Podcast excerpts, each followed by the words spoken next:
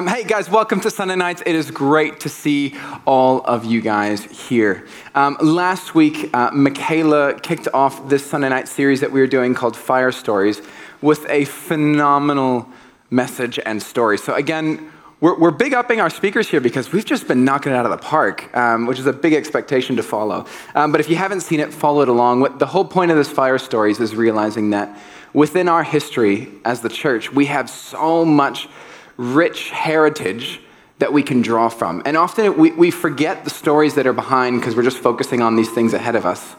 Hmm, hopefully, we'll get that sorted out as we go.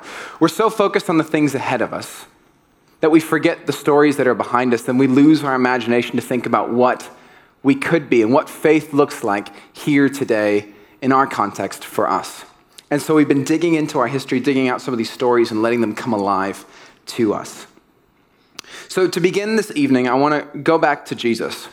There's, a, uh, there's this scene where he's in the temple and he's been teaching to all the disciples and he's been he's going over all these different rules and all these different understandings of god and then some snarky uppity person in the bleachers wants to kind of get in a cheeky question and so they, they shout out to jesus and they say jesus you're saying all these things but what's the greatest commandment? Like, what's the thing we need to follow the most? Jesus takes a second and he pauses. He says this Love the Lord your God with all your heart, with all your soul, with all your mind, and with all your strength.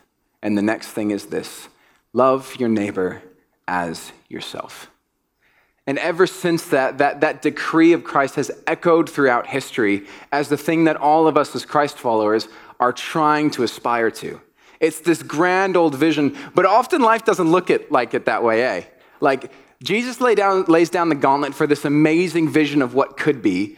And for us as Christians today, we're like, all right, what does it mean to be a Christian? Well, I'm going to try and not do some bad things today and get to church on Sunday, and hopefully I've ticked the boxes. You see, we, we take this grand vision and we shrink it down, and we assume that these small words about Jesus are just about trying to help get us through the next day or the next week. And it's easy to lose sight of how big that picture could be. And so tonight, what we're going to do is we're going to take a look at the story of one of our own. He was a New Zealand Baptist pastor because I think his life embodied something of this taking hold of those words of Jesus so seriously. Love the Lord your God with all your heart and love your neighbor as yourself. And this guy's name was J.J. Doke. He's pictured right up there. And so, yeah, he was born in 1861 and he ended up coming to New Zealand at some point. But one of the things I love about Doke is that all, out of all these amazing things that he did, he was not an old guy when he did them. Like he was really quite young. So, in fact, when he was, um, he became a pastor at the age of 21. So, he's born in the UK. And then at 21, he flew to South Africa and ended up pastoring a church there for a few years. And then, after he'd finished pastoring there, he went back to the UK, ended up getting married, and then pastored two churches while he was 25. So, he's simultaneously pastoring these two churches in England. And then, when he's 33, he comes over here to New Zealand, ends up in Christchurch, and this is in the late 1800s, ends up in Christchurch and ends up pastoring the church of Oxford Terrace Baptist Church there at 33. At 36, he becomes the president of the Baptist Union and ends up ministering here. So it's this phenomenal story. And the other cool thing about him is that he didn't have any like proper qualifications. Like for me to be a pastor, I went and trained at a theological college for three years to get my bachelor's of applied theology. Doke didn't have any of that. He didn't have any formal training. Instead, what he did was he worked really, really hard and he read heaps. Like he was reading all the time. In fact, when someone asked him about how he kind of learned and how he got to the state that he did, he turned to them and he said, Read, my dear man, read and read systematically and keep on reading. Never give up. Mm. So he, he had all these things and he was self taught. And so he's this amazing character who was young, who was passionate, and who worked hard and believed that God could do amazing things in his context. And so when he came to New Zealand, there were a few things that he got involved with that I think are really helpful for us to look at. And the first thing that he got involved with when he came to New Zealand was with Chinese immigrant rights. So in 1857, you had the gold rush in New Zealand. And at that point, they needed heaps of migrant workers to be able to go and work in the mines to till gold. And so they had quite a few Chinese come over at that time. And so, pretty rapidly, about 5,000 Chinese came into the country and began working in the different gold mines. The issue was uh, the rest of New Zealand didn't take quite kindly to the Chinese coming in. So, one newspaper in Nelson called them bestial swarms, Mongolian filth that are polluting and pure English colony.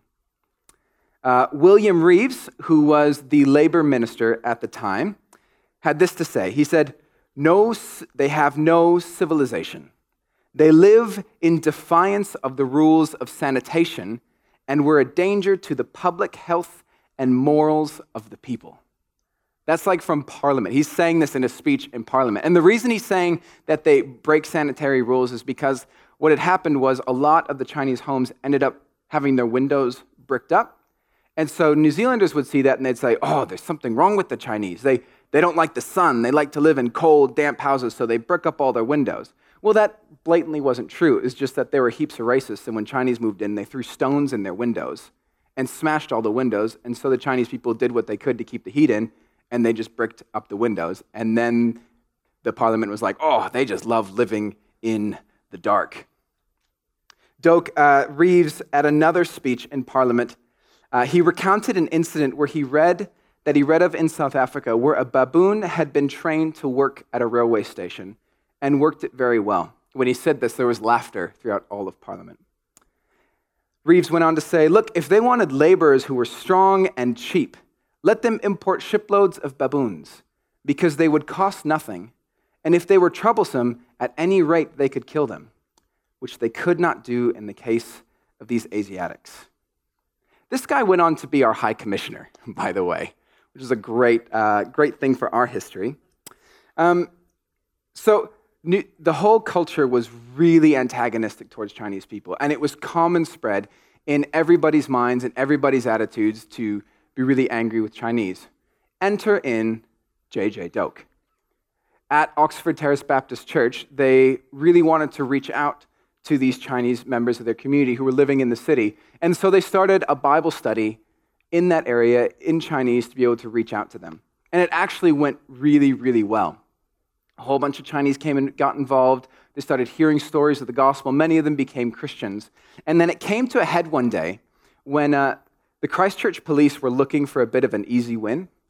And so what they did is they went to this house. Now, again, Chinese couldn't buy property very easily in those days because Obviously, no one really liked the Chinese. And so there were probably a few houses where people could get boarding, and everyone who was Chinese would end up staying at these houses because it's the only place where they could board. And often they became little centers of Chinese culture and Chinese language. So immigrants who were working so hard in a culture that's not their own, in a language that's not their own, even if they didn't live in these houses, they would often go to them just to hang out with some people who spoke the same language as them and spend some time in their own culture, which is a really natural thing that everybody does if you're an immigrant anywhere in the world. You end up coming towards your own countrymen. And in these houses, one of the things that would often happen is they'd play this game called Fantail, which was a really minor betting game. It really wasn't so much about the betting as much as it was about being together. But technically, betting was, uh, gambling was illegal in unsanctioned houses. And so one day, the police, who'd been there many times when they were playing Fantail, never said anything. The police waited until a new moon festival, when they knew most of the Chinese would be in this house congregating together. And at night, they went and did a massive raid and arrested everybody that they could find. They ended up arresting 32 Chinese people and four Europeans. They, they ripped them out of the house, they paraded them through the streets, locked them up in jail.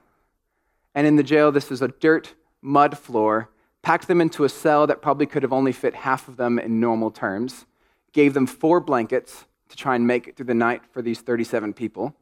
The following day, gave them uh, half a loaf of bread to feed them all, and didn't come back to them until later in that evening. It was just shocking, horrible treatment. At first, they didn't even want to give bail to any of these people.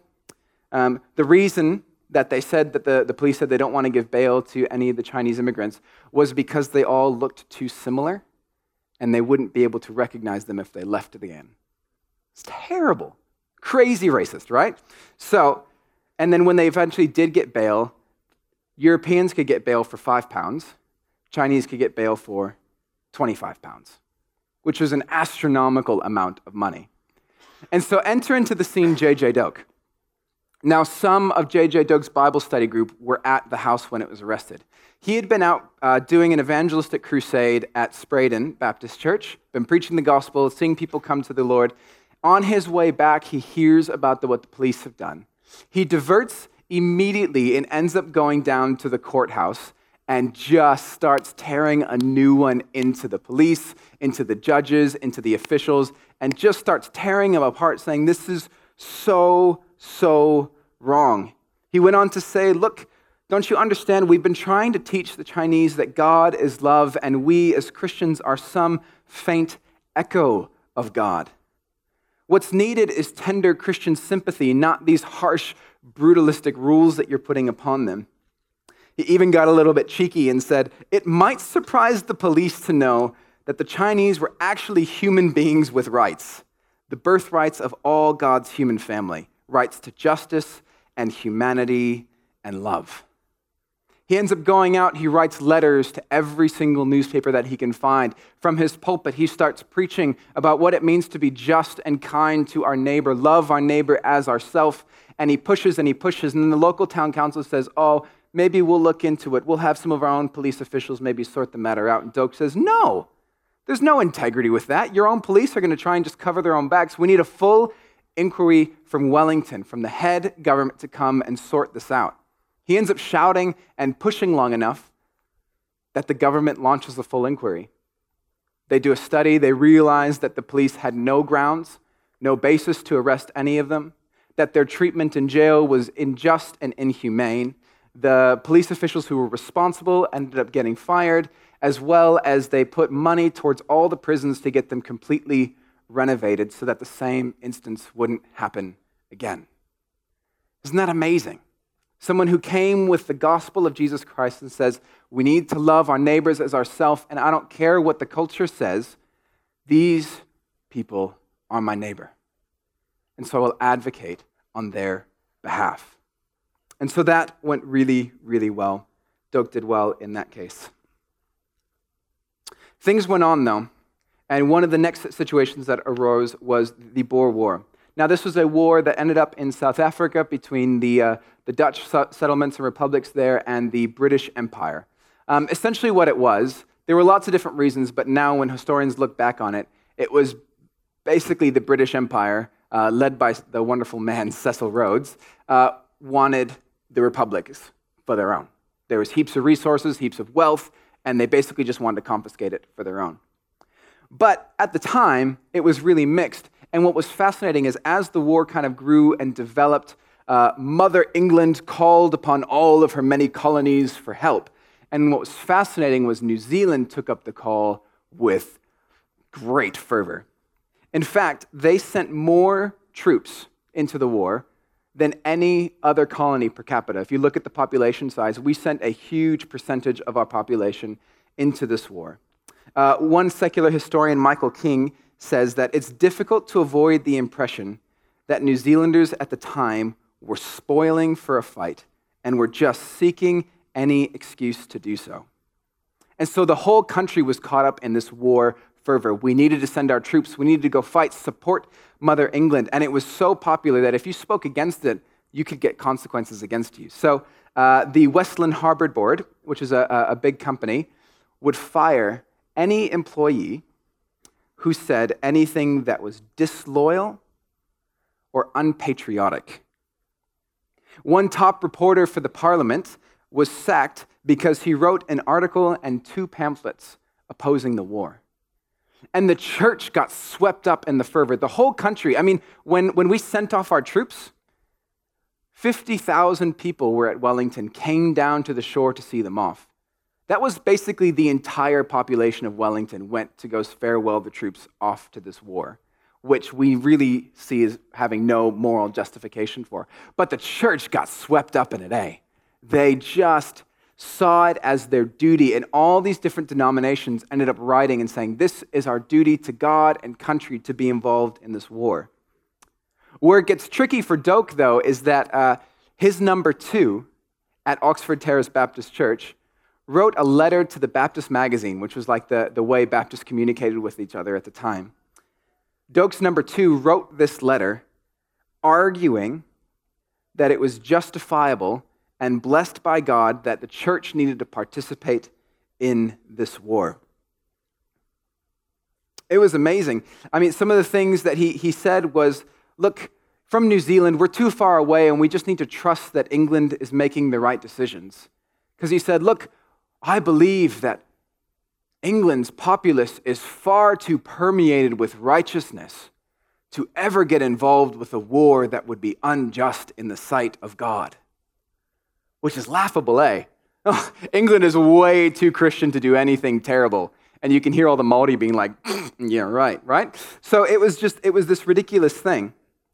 Uh, Ingold later wrote on at the end of this, he said, Look, fact remains, as a nation, we have been graciously, graciously chosen as the means for accomplishing the divine purpose of securing the oppressed, liberating the enslaved, and illuminating the darkness of the heathen world as has no other nation. Can you hear how he's using theology to justify it? Can you hear how he's using God to justify? Basically, England can do whatever England wants to because God has chosen England to do all the things God wants England to do. It's kind of see the circular reasoning. Uh, Ingold finishes off his letter this way May the Boers learn that righteousness is better than religiousness. And may the immense native population of southern and central Africa discover that God made them to be men, not dogs. Which I'm pretty sure the population of South and Central Africa knew they weren't dogs. Like, it's pretty common. Not many people like, oh, I'm a man. Thank you, England, for telling me that. I didn't know that before. So Ingold writes this big letter theologically justifying British aggression as God's will. And Doke, who's the pastor of this church and who spent time pastoring in South Africa, reads this letter. And it's cheeky what Doke does. It's really cheeky. He probably could have had a word with his number two in person saying, Hey, look, I'm, this probably wasn't the greatest way to go about it. But he doesn't because the letter had gone out to the whole Baptist denomination. And so the very next month, you see a letter from Doke. And Doke writes back specifically to Ingold. It's like super kind of passive aggressive, but kind of amazing. If you want to read it, I've got the letters later. It's so fascinating to see what they write. But Doke basically takes Ingold's reasoning and pulls it apart one by one pulls apart the theology, pulls apart the justifications, pulls apart the reasoning, and just tears it apart. And he finishes off the letter by saying these things. He says, Look, for the past 20 years, the suspicions of the Boers that the English financiers and the imperial statesmen would never rest the, until the republics were brought under the British flag, those suspicions were more than justified. The real issue has always been not the Boers' grievances or the, the corruption of the republics, which is all the things the British were saying. Oh, those republics are so corrupt. We need to bring God's light. We need to bring God's truth there. He says, look, the issue is not that. It's not the bad way the Boers treat the natives. The issue has always been about the complete supremacy of the British flag above everything else. So, which is right?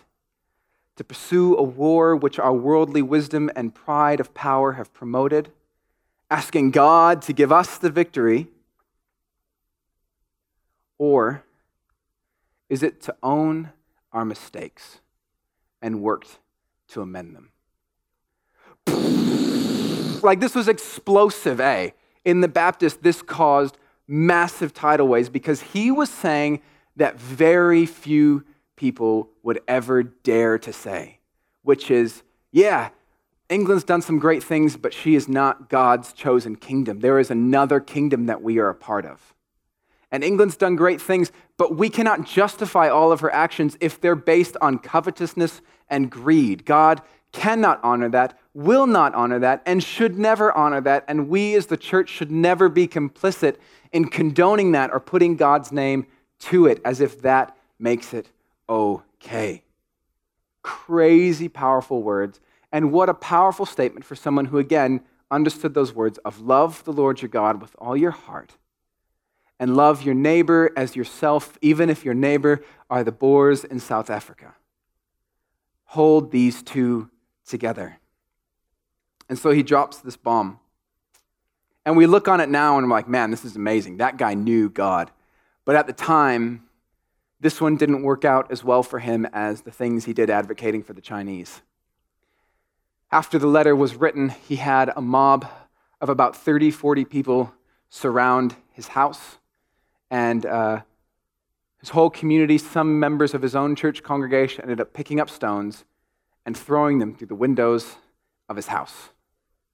And in this ironic sense of poetic justice, Doke, who'd advocated so much for Chinese rights, his house ended up looking like a Chinese house with the windows all bricked up because his own people had smashed them.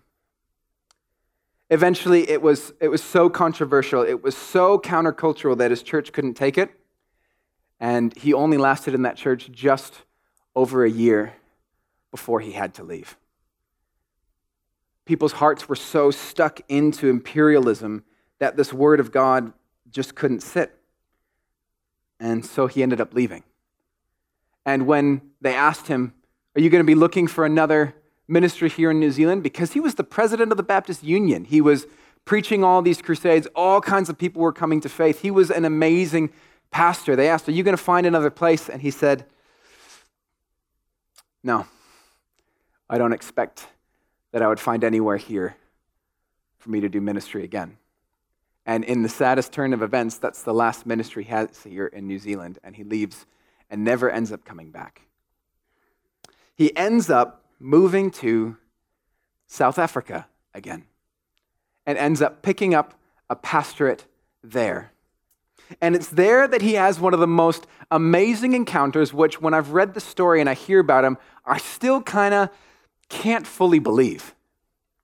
Once he moves to South Africa, he looks around, and as Doke does, he looks around for those who are oppressed or those who are uh, on, on the bad end of justice or who are stuck in places of injustice and he ends up getting involved with Gandhi and the passive Indian resistance. I kid you not, this is where he ends up.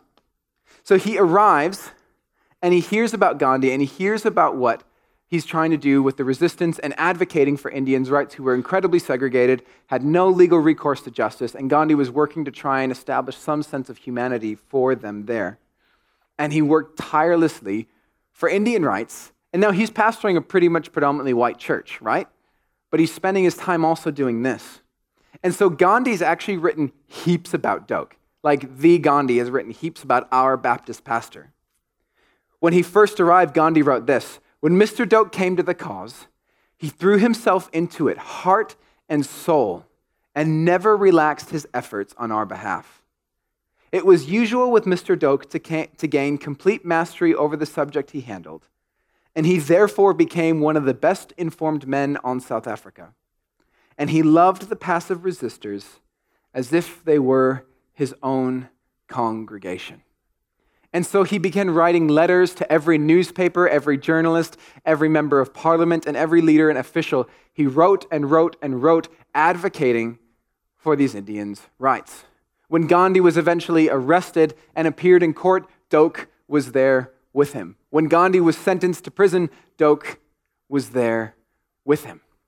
And then when Gandhi got out, uh, he was attacked, uh, pretty much brutally beaten by some members of his own Indian community who thought he wasn't quite radical enough. And so Gandhi's very, very badly injured, and he's in hospital. And who comes along to the hospital? Doke. Now, Gandhi's written this, uh, this passage in his journal, and I want to read it to you because these are Gandhi's words, right? The famous Gandhi who advocated for, for human rights, whose model of passive resistance ended up becoming the model by which we do civil disobedience today. These are the words he spoke over this pastor. Judging from the way he looked after me, from his nature and that of his family, he must be a godly person indeed. He's not exactly a friend.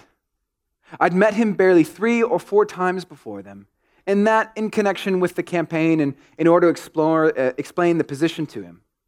It was thus a stranger that he took into his own house.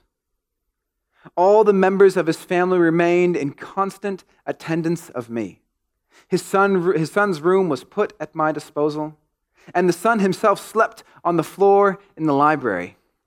And while I was ill, Mr. Doke would not allow the slightest noise anywhere in the house. Even the children moved about very quietly. Mr. Doke took the sanitary part of the duties on himself while I looked helplessly on. They wouldn't allow me to do even what I could have well done myself. Both husband and wife sat at my bedside through that first night. And then they came into the room every now and then after to see if I needed anything. During the day, Mr. Doke was busy receiving people who came to inquire after me. Every day, nearly 50 Indians called. And so long as he was in the house, he would take every one, whether he appeared clean or otherwise, into his drawing room, offer him a seat, and then bring him to me. And he did more than attend to me and attend to all those who came to see me. He also did whatever he could about the difficulties of our community. And listen to this. How can one say that a religion to which a, such a gentle, kind hearted, and really noble person belongs is false in any way? His only object in doing all this was to please God. He prayed nightly while sitting by my bed. He said grace before and after taking a meal, and his children would also take turns reading from the Bible. I could see no selfish motive in him. All that one could see is truth. It's not often we come across such single mindedness and nobility in Hindu or Muslim priests. I would only pray that there might be hundreds of Indian families just like Doke's. Isn't that crazy? That's Gandhi, who the whole world knows and reveres. This pastor came and waited alongside of him, prayed over him. Other passages talk about how Doke never shied away of proclaiming the gospel to him. In fact, often in their chats, Doke would again and again and again explain why Jesus was the whole reason for his being and how he believed the whole world would come to be in and through Jesus. And Gandhi was affected and profoundly moved by this man.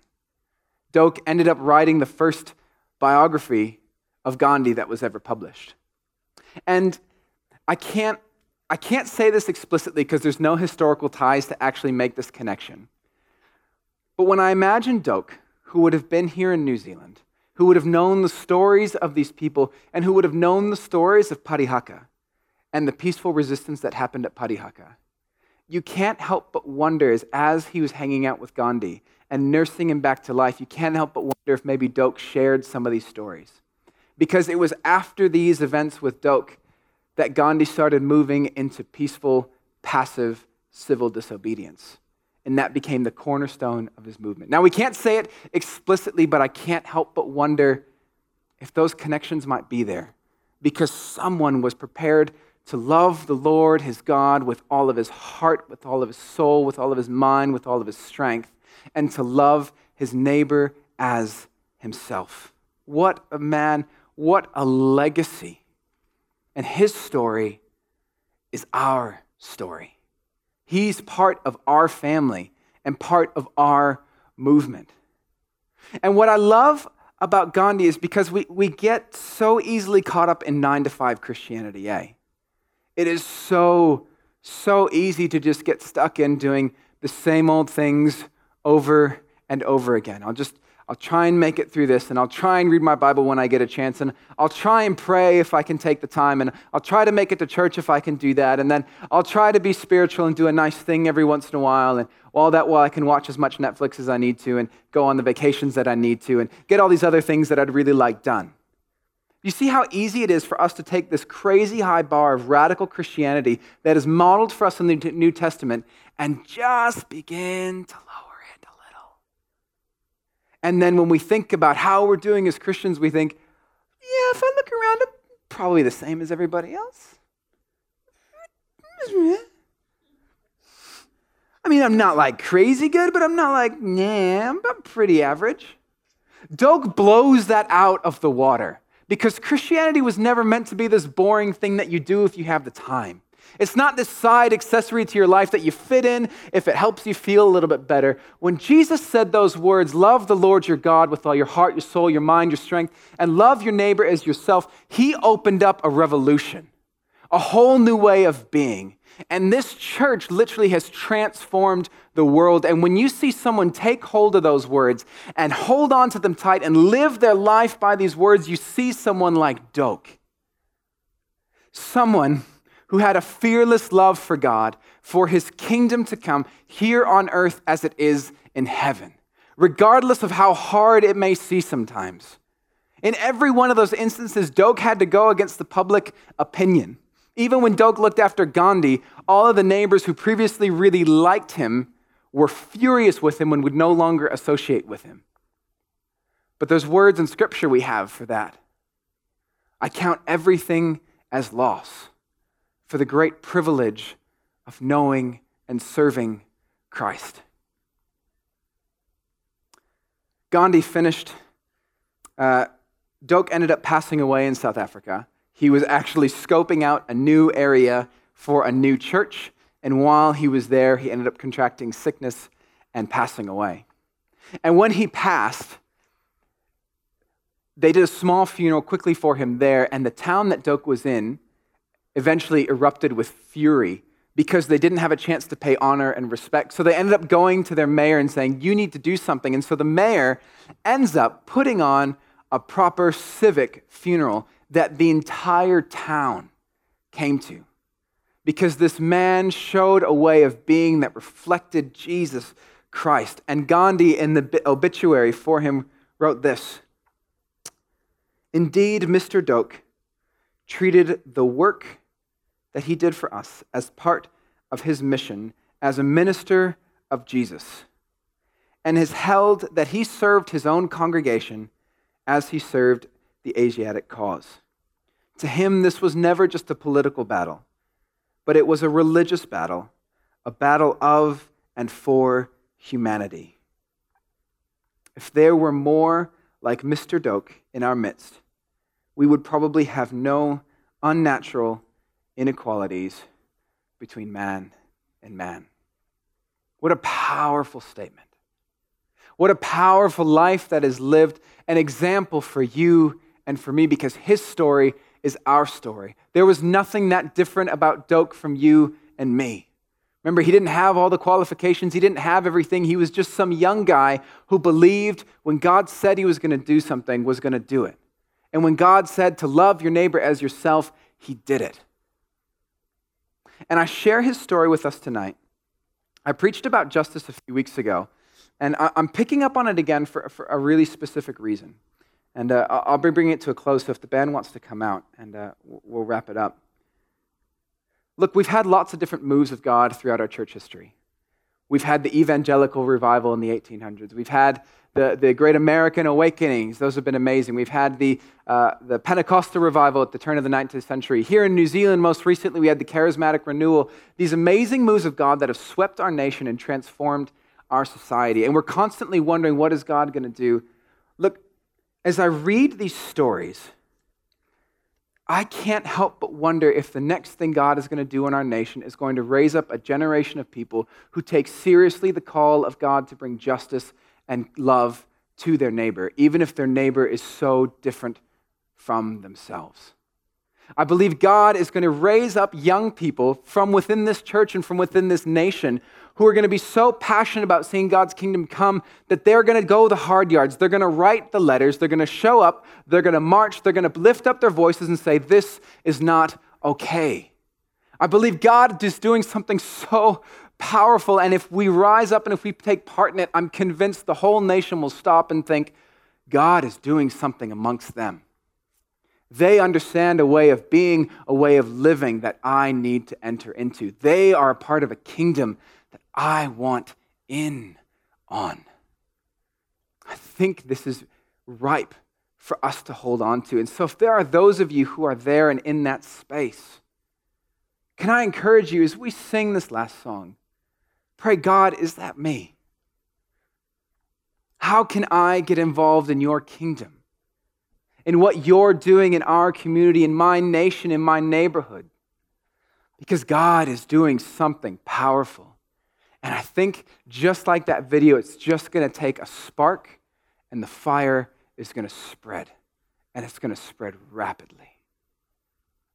The question is will we take Jesus' words seriously to love the Lord our God with everything and to love our neighbors as ourselves? Can we stand as we pray?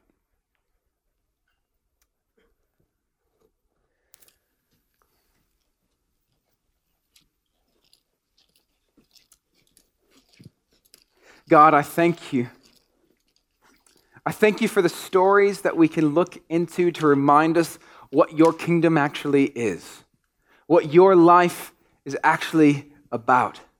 Because truth is, God, it's so easy for us to lose sight of that as we've got our obligations, as we've got the next thing we're meant to do, as we've got our responsibilities, it's so easy to put our heads down and just think that we're trying to get through surviving. That if we just say a quick prayer and that if we just attend church every once in a while, that, that we'll be doing okay. And God, you have grace for us. But Lord, I pray that the stories of Doke and the stories we keep looking at would awaken a dissatisfaction within us to not be satisfied with just going from same old to same old. To not be satisfied with the status quo.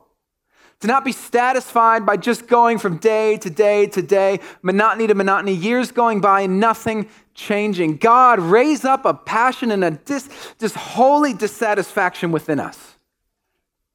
Set us on fire with a passion for your kingdom, with a passion for your word, that we would proclaim Jesus to everyone we meet kick us out of our houses and our comfort zones, that we would go spend time with those who don't have them. Challenge us away out of our preconceptions and our friend groups that we would begin to spend times with those who wouldn't want to spend time with us, those who won't come into these church doors. Push us, challenge us, God. Light a fire within us, I pray. Lord, we open up our hearts to you. God, I open up my heart to you afresh and say, God, ignite me as you ignite Doke. As you used him, would you use us? As his story transformed his community, God, use us to transform ours. Because we believe you can do it. And we long to see you do it because our nation needs you. There are so many lonely isolated and hurting people around us. And they need your kingdom of hope to come. So, Lord, let your kingdom come. Let your will be done here on earth as it is in heaven. In your name we pray. Amen.